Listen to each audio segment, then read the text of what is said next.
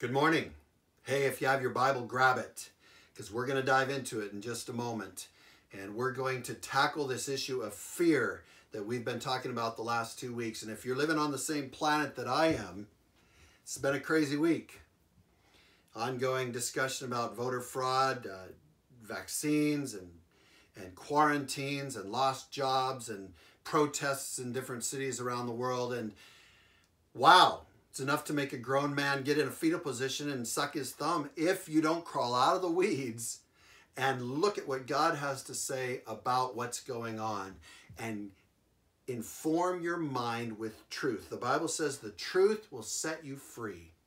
And last week we looked at the first part of a story involving a great king, King Jehoshaphat, and how he led his people through crisis. Dads, listen up. Moms, listen up. If you want to know how to lead through crisis, this story is powerful. And what we saw is that he woke up one morning, didn't have it on his day planner, that three nations would have formed a conglomerate army to come and wipe him out. But he got a report that said, they're coming. And it says he was afraid, but his next step is what sets him apart. It says he set his heart to seek the Lord. And it was out of that response to the report that he led the people and he led them well. He led them with courage. And we left the story where he has just, instead of getting hysterical, he gets historical. And he takes the people on a journey. Instead of responding in emotion based on the report, he takes the people on a journey and recounts the faithfulness of God from their past, God's power, God's position on the throne in total control over all the nations of the earth. God's past promises to them, the fact that they're his possession, they're his children. And they hold God's hand to the fire based on his promises to them. And so we leave, we left the story last week with them standing before, uh, together in Jerusalem, waiting to hear from God. What do we do? And so this week, we're going to take the next step of the journey when God speaks. And I want to give you five different nuggets. But before I do, I want to ask a question. And I want you to ponder this carefully. Here's the question What do you think is the most important thing about you? What do you think is the most important thing about you? Crusty old man of God from yesteryear, A.W. Tozer said this What comes into your mind when you think about God is the most important thing about you. What comes into your mind when you think about God is the most important thing about you. So this morning, I want to inject your mind with truth that sets you free, that helps you to rise above the fray, above the fog, and inject you with truth. I want to inject five different thoughts about God because here's the reality. If your thoughts about God are small, your fear will be big. But if your thoughts about God correspond with the reality of who he is, how big and mighty and powerful he is, your fear will naturally shrink. Small God, big fear. Big God, small fear. So my mission is to help you walk away from this time in just a few minutes with a much bigger vision and view of who God is so that you can use that truth to pulverize and smash fear and to live with confidence and with joy. Fair enough? That's our journey. So let me pray. Father, here we go. We're going to open your word and we ask you to speak to us. We ask you to minister to us. Help us to be teachable. Help us to be not just hearers of the word, but be prepared to apply and do so that we can live the way you've called us to live. We pray it in the good name of Jesus. Amen. Amen. Grab your Bible, turn to Second Chronicles 20, and we're going to start in verses 12 and 13. And here we have the people standing before the Lord, and they make a declaration. Here it is. Jehoshaphat says, We are powerless before this great multitude who are coming against us, nor do we know what to do. But Our eyes are on you. Essentially, he's saying, Lord, we don't have any power and we don't have a plan, but we're looking to you. Our eyes are on you. We're watching you. We're anticipating what you're going to do. And here's the great truth, the big nugget number one. When you are down to nothing, God is up to something. Mark it down, memorize it, repeat it often. When you're down to nothing, when you've exhausted your resources, when things seem to be out of control, God is up to something. God is up to something. There are two situations in our lives where we feel that we're at an advantage, but we're really at a disadvantage. Those are number one, when we feel strong. That's why Paul said, To him who thinks he stands, to him who thinks he's strong, beware lest you, lest you fall. Listen for the cracking of the ice because you're on thin ice if you think you're strong. And the other is when you think you're wise. That's why the Bible says, man, don't be wise in your own eyes. Don't think you're smart. Fear the Lord. Get deadly serious about respecting and honoring the Lord and depart from evil. That's smart. But there are also two different situations where we feel very vulnerable and at a disadvantage when the reality is we're truly at an advantage. And those are these. Number one, when we feel weak incapable, impotent, incompetent. And number two, when we feel like we've lost control over everything. The world is spinning and we don't know what to do.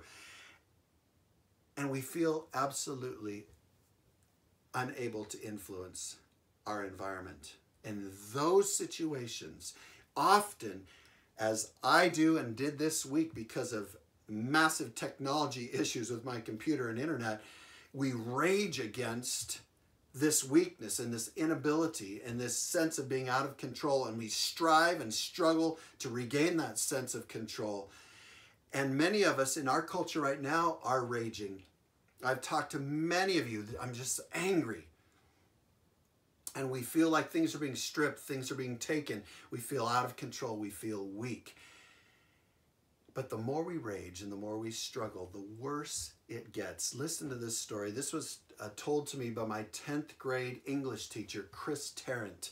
I remember it vividly. It was such a powerful story. He's a very ripped, muscular man. I don't know who where he's at today, but when he was my teacher, I admired him because he was such a buff buff rascal.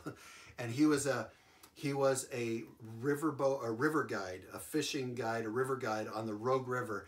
And he told the story that one day he took his boat down a very dangerous rapids and it capsized. And the Rogue River was known for undertows and for very, very dangerous water. And he was caught in an undertow and it was sucking him under. And he was drowning. And if, with all of his strength, he fought to get back to the surface. But the more he fought, the more the undertow sucked him deeper there was a point in that struggle where he realized this is getting me nowhere. And he just relaxed his body and stopped fighting. And the moment he did, that rapid, that undertow, that current shot him right to the surface, back to life giving oxygen. Amazing story. I remember it vividly. This story has a very powerful lesson for us.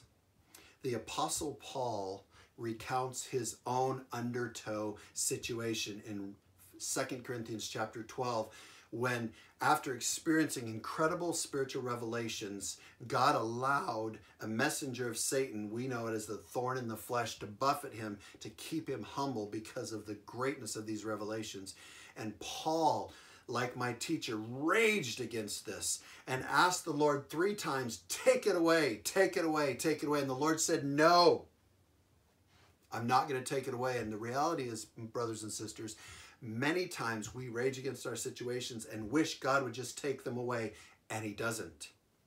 But here's what He does instead, because this is what He spoke to Paul, and it's true for us. He says, My grace is sufficient for you. All of my resources are sufficient for you. And that word sufficient literally has the connotation of raising us up, of shooting us out of the rapids and back to life giving oxygen. It means to raise up, to elevate. And God says to Paul, Paul, I'm not going to take away your thorn because it's being used as a tool as fire to perfect you and to purify you. I'm not going to take it away, but I want to tell you in the middle of it all, my grace, my resources, my strength, my kindness are flooding in to lift you above the fray. I'm not going to take away the enemy, but I'm going to raise you above the enemy. And then he drops an incredible principle that changed Paul's whole life. And Paul is at the end of his ministry at this point. He's an older veteran believer. But God gives him this principle. He says, Power is perfected in weakness. Power is perfected in weakness. Power is the, the, the supernatural spiritual energy God is talking about to change things, to shake things up. And he said that power is perfected, which means is on its grandest display, is at its most spectacular in weakness. In weakness. God is essentially saying, Paul, do you want to see when my power is most breathtaking? Then go find the darkest moment, the weakest situation. Go find someone who is hopeless and helpless and down to nothing. That's when I do my greatest work. And when God gave this principle to Paul, his mind exploded. And he said, If that's the case, then not only will I not rage against these situations, I will boast in them because when I am weak, then are you strong through me. And that's the principle that we need to understand. When you're down to nothing, God is up to something. God's strength is just getting ready to go to work. Brothers and sisters, that's a game changer. That's a game changer. When you're down to nothing, God is up to something. Mark it down. That flips the script. Point number one.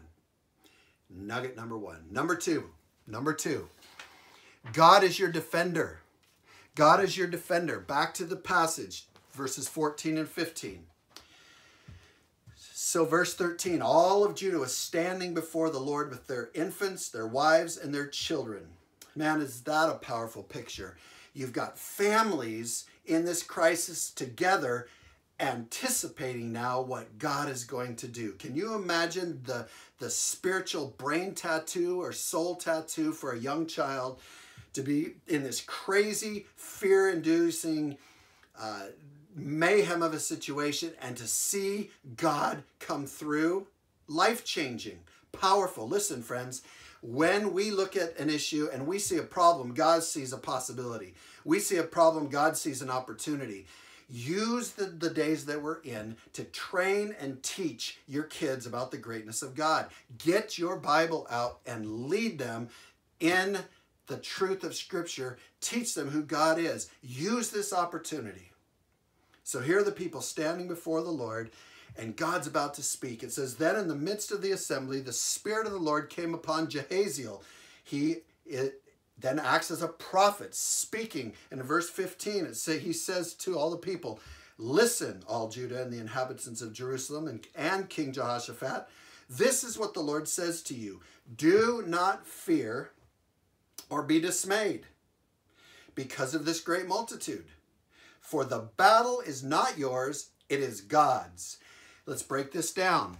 When does the word of the Lord come? It comes after the people have quieted their hearts before the Lord. They are waiting on the Lord. The scripture says that God is unique in that he acts on behalf of those who wait for him who stand quietly and wait for him, who exercise faith. And it wasn't in the chaos of their hearts and minds that God spoke. It was when they had quieted themselves before the Lord, then the word of the Lord came. Food for thought. And the word first starts by Do not be afraid, do not be dismayed. What do these words mean? Fear literally has the connotation of pouring ice water through your veins and paralyzing you. It literally means to pour, has the connotation of to pour. The word dismayed has the connotation of to be shattered or broken. It means to be shattered or broken. And here's what he's saying Do not allow this great multitude and your visions, your pictures, your imaginations of what's going to happen when they come up the back hill towards your city to freeze you in terror and to break your spirit, to shatter your spirit.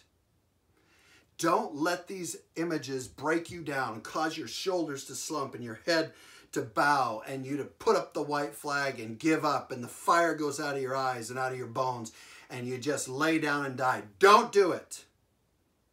Why? Because the battle is not yours, it's God's. The battle is not yours, it's God's. And this is the nugget number two, the reality number two about God. God is your defender. Now, how could the prophet say this? That the battle is not yours, but God's. Is this just a kind of a Christian cliche? Was this something that was he saw on a bumper sticker somewhere? Where did he get this idea that God, you know, it sounds great, but is it just kind of positive thinking mumbo jumbo? Absolutely not. He is taking the people back to their covenant with God. He's reminding them of a profound principle that they likely had forgotten, and that is that they were in a covenant with God. Our relationship with God wasn't a simple emotional transaction where we felt good in a meeting and we we wrote X in the box that yes, I'll go with you, Lord. I will date you. You know, it's not like that. Our relationship with God is what is uh, based on what is called a suzerainty treaty. Now, what in the world is a suzerainty treaty? Let me give you a few bullet points. I'm going to have to do a, a short work on this because there's a lot to this. But here are the basics. In the days in which we're reading about in the scriptures, a suzerain was considered a king or a very wealthy person or very powerful person. And treaties would be made typically uh, between a weaker group of people with a more powerful group of people. And they would approach that suzerain and say, listen, we want to make a treaty with you. And when that happened, there would be the suzerain would be the leader or the lord of the treaty, but there would be details outlining the treaty, responsibilities of the treaty, and consequences for keeping the treaty and consequences for breaking the treaty. Now, Moses is recounting the suzerainty treaty that the people of Israel have with God, and here's what he says about it. He says, Number one, the Lord didn't make you his beloved, nor choose you because you were great in number. Since you're the fewest. In other words, you guys were the runt of the litter. And typically, the powerful member doesn't choose the weaker member. It's the other way around, but God chose the runt. guys, listen. Scripture says that not many wise or powerful or successful or intellectual, God doesn't call those typically those kind of people. He calls the runts of the litter. So if you feel like you're a runt of the litter, if you feel weak, you're perfect for God to use. He says, I chose you. You're the run of the litter, but because I loved you, I chose you. And then he says, Know therefore that the Lord your God, he is God. That's Moses speaking to a young generation getting ready to go into the promised land. Know therefore that the Lord your God, he is God. They're going to encounter a lot of idol gods in the promised land that they're going to have to make choices. Who will we serve? The Lord your God, He is God, the faithful God who keeps His covenant and His faithfulness to a thousand generations. This is vital for those who love Him and keep His commandments. Now, the essential nature of a, of a suzerainty treaty was what is mine is yours and what is yours is mine. That's the kind of the kernel of it. Now, for the purposes of this story, one of the responsibilities of each party was to defend the other and to fight for the other in, in, in the case of an attack, of a threat. And obviously, this weighed hugely to the weaker party as they would lean on the much more powerful party to defend them. And so, what you have in this story is Jehaziel, the, the prophet, he's saying to the people, We are part of that thousand generations. We're about 50, 60 generations down. We've, we're part of this contract. The promise of the contract ensures us protection. God has promised to fight for us. Friends, it's vital that we know our Bibles, that we know the contract and what the terms are, because the scripture says that God is our defender. He fights for us. Now, what does it look like when you know the terms of the contract and you trust the suzerain? What does that look like?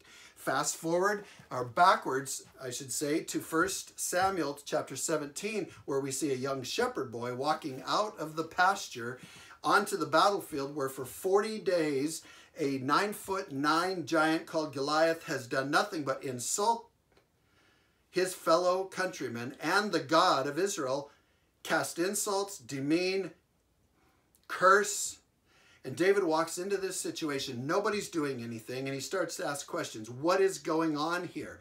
And they give him the situation. And he starts to, uh, to, to, to shake things up. And twice, as he's inquiring about the giant, he calls him an uncircumcised Philistine. Now, what in the world does that mean? Was this locker room talk or what was going on?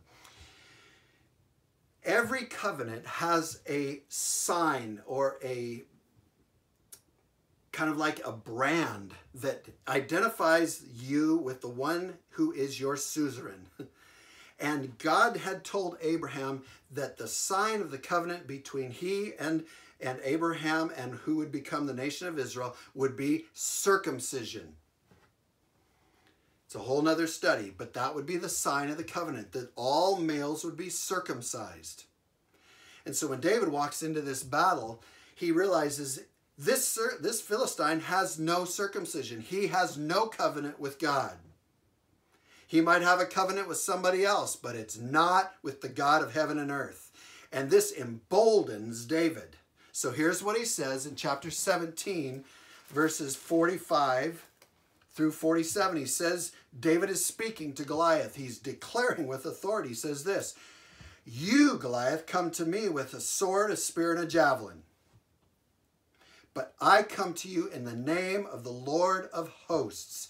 That Lord of hosts is literally in, in the original language, Yahweh Sabaoth, Jehovah Sabaoth, which means the, the seven star general of all of the armies of heaven. So, what David is essentially saying is, you've got a couple little weapons. I have the whole army of heaven behind me. You're at a disadvantage, big guy. And he says this the God of the armies of Israel, whom you have taunted. I come to you in the name of the God of heaven, the armies of Israel, whom you have taunted. In other words, you picked on the wrong boy. You picked on the wrong nation. Now you're going to have to suffer the consequences. And then he declares, this day the Lord will deliver you up into my hands and will strike you. I will strike you down, remove your head from you. I will give the dead bodies of the army of the Philistines this day to the birds of the sky and the wild beasts of the earth, that all the earth may know that there is a God in Israel. And that all of this assembly may know that the Lord does not deliver by sword or by spear, for the battle is the Lord's almost word for word what Jehaziel said.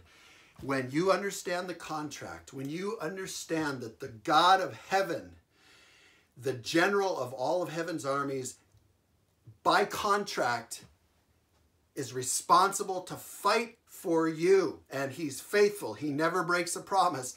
It emboldens you like David was emboldened. You can move forward with confidence.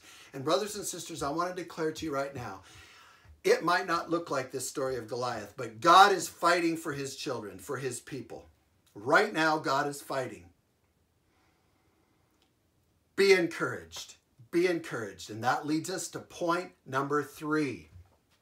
And that is this God is exceedingly and brilliantly creative. What I didn't mention from the last point is this that covenant extends to a thousand generations. And in the book of Ephesians, Paul makes it clear that the great mystery that God showed him was this it's not only for the Jewish nation, but those who place their faith in Jesus. It opens up the side door, if you will, to the covenant that you and me, who don't have necessarily Jewish DNA, we get in on the same terms. God fights for us as well. We have the same privileges of the covenant that the Jewish people did. Legally, God is responsible for us, He is our defender. And number three, God is brilliantly creative. Let's look at the next few verses. Now the prophet begins to tell them how this is all going to go down. He says this Tomorrow, go down against them. Behold, they will be coming up the ascent of Ziz. They're coming from the south, from around the Dead Sea and you will find them at the end of the valley in front of the wilderness of Jeruel. So far, everything sounds like what they expected, but then he throws them a curveball. You need not fight in this battle. uh, excuse me? Didn't see that one coming. Station yourselves, stand still, and see the salvation of the Lord on your behalf. Do not fear. Don't be dismayed.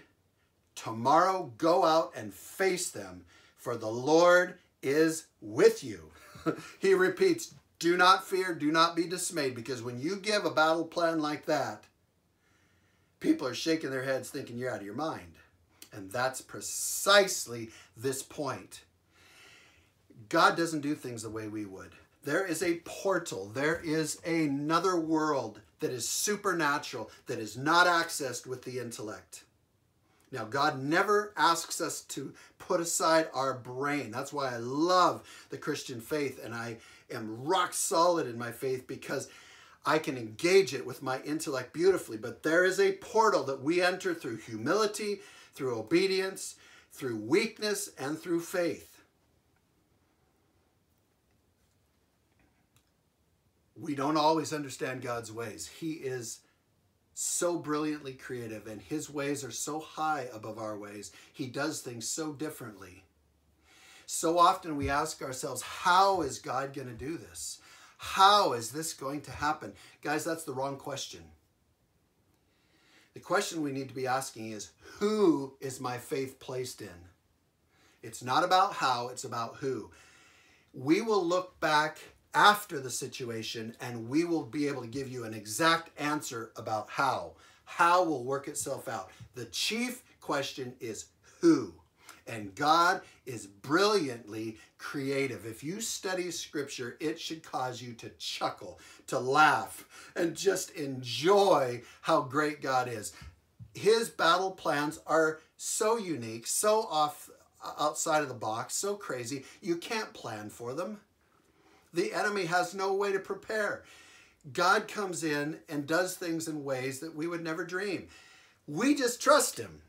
And then we stand back afterwards and say, oh, that's how. Amazing. And we worship Jesus. Paul says in Romans chapter 1, I am not ashamed of the gospel of Christ because it is the power of God unto salvation to those who believe.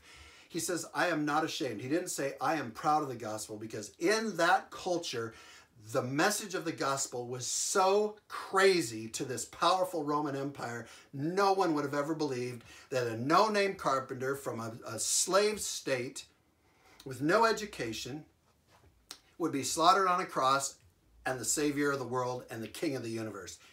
That was totally out of the box.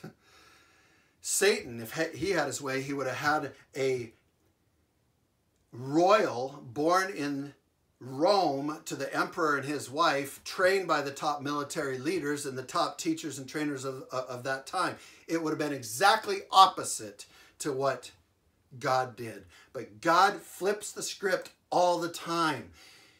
He's brilliantly creative. So I'm challenging you in our times that we're living in, when you look and you're just saying, I got, I got no answers for this. Get curious, not cynical. Lord, what are you up to? This is this is where you do your best work. When we're down to nothing, when things look crazy, you give us an assignment and it just seems nuts to me, but I trust you because you're brilliantly creative. Let's see what you're up to. Number four, God has given us a powerful weapon in worship. In worship. Let's read about it. Verse 17, or verse 18. And Jehoshaphat, after the prophet has given them this message and this plan, Jehoshaphat senses this is from the Lord. And it says, he bowed his face, his head with his face to the ground, and all Judah and the inhabitants of Israel fell down before the Lord, worshiping the Lord. And the Levites from the sons of the Kohathites and the sons of the Korhites, these are the pastors, these are the elders of the group, they stood up to praise the Lord God of Israel with a very loud voice. So their response to this crazy stuff that God was doing was worship. They worshiped God. Come back to that in a second. Now, verse 20. They rose early in the morning and went out to the wilderness of Tekoa. And when they went out, Jehoshaphat stood and said, Listen to me. He's refocusing the people because the night before they'd been given this crazy idea about stationing themselves and standing still and watching God do the, do the victory. It's very easy that overnight their vision of God shrinks and their vision of the enemy rises. Their faith shrinks and their fear enlarges. And he's essentially saying, don't you get buyer's remorse. Let's refocus on who God is and how great he is. And he says this. He gives his Braveheart, Braveheart speech. He says, listen to me, O Judah and inhabitants of Israel. Put your trust in the Lord your God and you will be established. You will be firm. You will be on a solid rock. Your feet will be grounded. Put your trust in his prophets and succeed. Brothers and sisters, that is how we live our lives. We build our house on the rock that is Jesus. We listen to his word, we obey his word, and we are established and we succeed. And Jehoshaphat is reminding them don't sway from the message God gave you, don't be moved. And then in verse 21, it says, And when he had consulted with the people, he appointed those who sang to the Lord and those who praised him in holy attire. And they went out before the army, and he said, Give thanks to the Lord, for his loving kindness is everlasting. And when they began singing and praising, the Lord set ambushes against the sons of Ammon, Moab, and Mount Seir, who had come against Judah, and they were routed. When they began singing and praising, they were routed. For the sons of Ammon and Moab rose up against the inhabitants of Mount Seir, destroying them completely. And when they'd finished with them, they helped to destroy one another. And verse 24, when Judah came to the lookout of the wilderness, the battle was essentially over. They got to the battle and it was already over. They looked toward the multitude, and behold, there were corpses lying on the ground. No one had, had escaped. No one had escaped. Here's some brief thoughts about worship. In First Chronicles 25, David actually ordains 288 worship leaders to form a worship Navy SEAL team. It's actually a division of the military of Israel, the worship Navy SEAL team. Go read it. First Chronicles chapter 25 they understood, and David understood who David was a mighty worshiper and a, and a, and a songwriter. He understood the power of worship.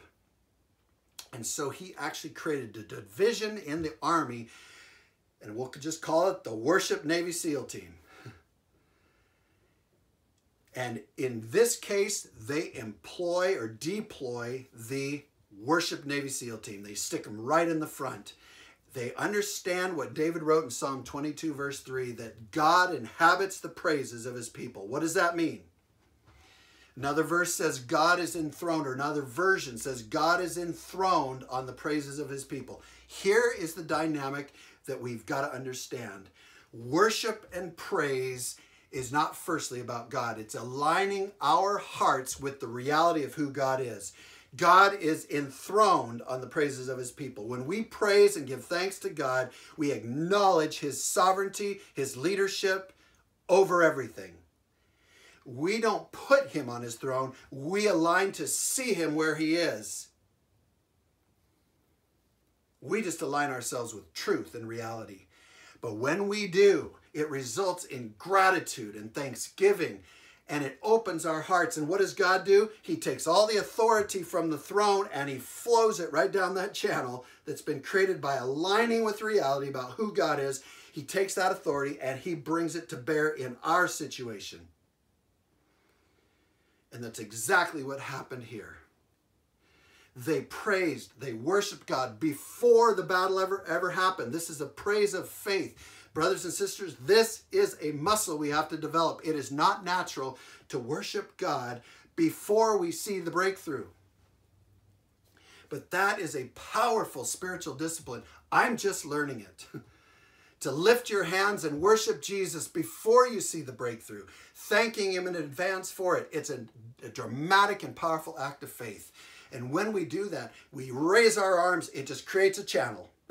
just creates a channel where God's power and influence from his throne flows right down into our situation and changes things. It's that dynamite that shakes things up. And in this story, when they worshiped and they began to praise and give thanks, God came and fought. All of the heaven's armies came down that channel and boom, mixed it up, wiped them out.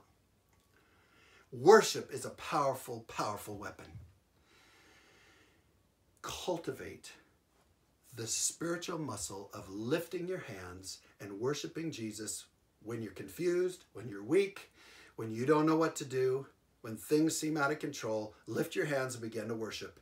When your marriage is not going the way it should, your kids are off the rails, finances look crazy, worship Jesus. Worship Jesus. And finally, the last thought is the last five verses. It says this Verse 25 When Jehoshaphat and his people came to take their spoil, they found much among them. so all of the spoil from these three armies now is free game, including goods, garments, and valuable things which they took for themselves more than they could carry, and they and they were three days taking the spoil because there was so much. Oh, we could talk about three days. That's a very significant statement. Don't have time. Then on the fourth day they assembled in the valley of Berachah, for there they blessed the Lord. Berachah means blessing. Therefore they have named the place the valley of Berachah until today. And every man of Judah and Jerusalem returned with Jehoshaphat at their head. Jehoshaphat is still leading, leading strong, returning to Jerusalem with joy, for the Lord had made them to rejoice over their enemies they came to Jerusalem with harps and lyres and trumpets to the house of the Lord, and the dread of God was on all the kingdoms of the lands. There's a boomerang principle when we worship, and that is the dread that the others, that the enemy's trying to put on us, the confusion they're trying to put on us, it boomerangs back on them. they all started fighting each other. And then the nations around who heard about it, they were fearful. They didn't want to fight. They didn't want to come up against the children of Israel. The boomerang effect of worship is powerful takes what the enemy means for evil and it puts it right back on him.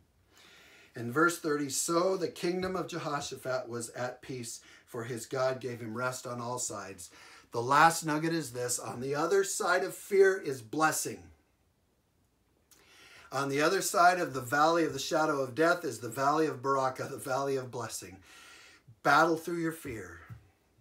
Apply these truths because God has blessing and joy and rejoicing and elevation and promotion and growth on the other side of fear. Don't run from fear. Battle through it. Battle through it. Firmly standing on the truth of the Word of God. Becoming historical, not hysterical. Understanding that when we are down to nothing, God is up to something, that God is our defender, and God is crazily, amazingly creative in the way he fights, and that worship is a powerful weapon, and that on the other side of fear is blessing and joy. Good stuff. Good stuff. Thank you, Lord. We worship you this morning. We thank you for your word. We thank you for your grace. We thank you for your work in our lives. We thank you that in the midst of the fog and chaos of our world, we can shine like lights. We can be givers of hope, transporters of hope, beacons of hope. God, give us the boldness to do it as we stand directly on your greatness, reminding ourselves of these principles. And we pray in the name of Jesus. Amen. Amen. Bless you. Bless you. Bless you. Have a great week. I will see you next week. God bless.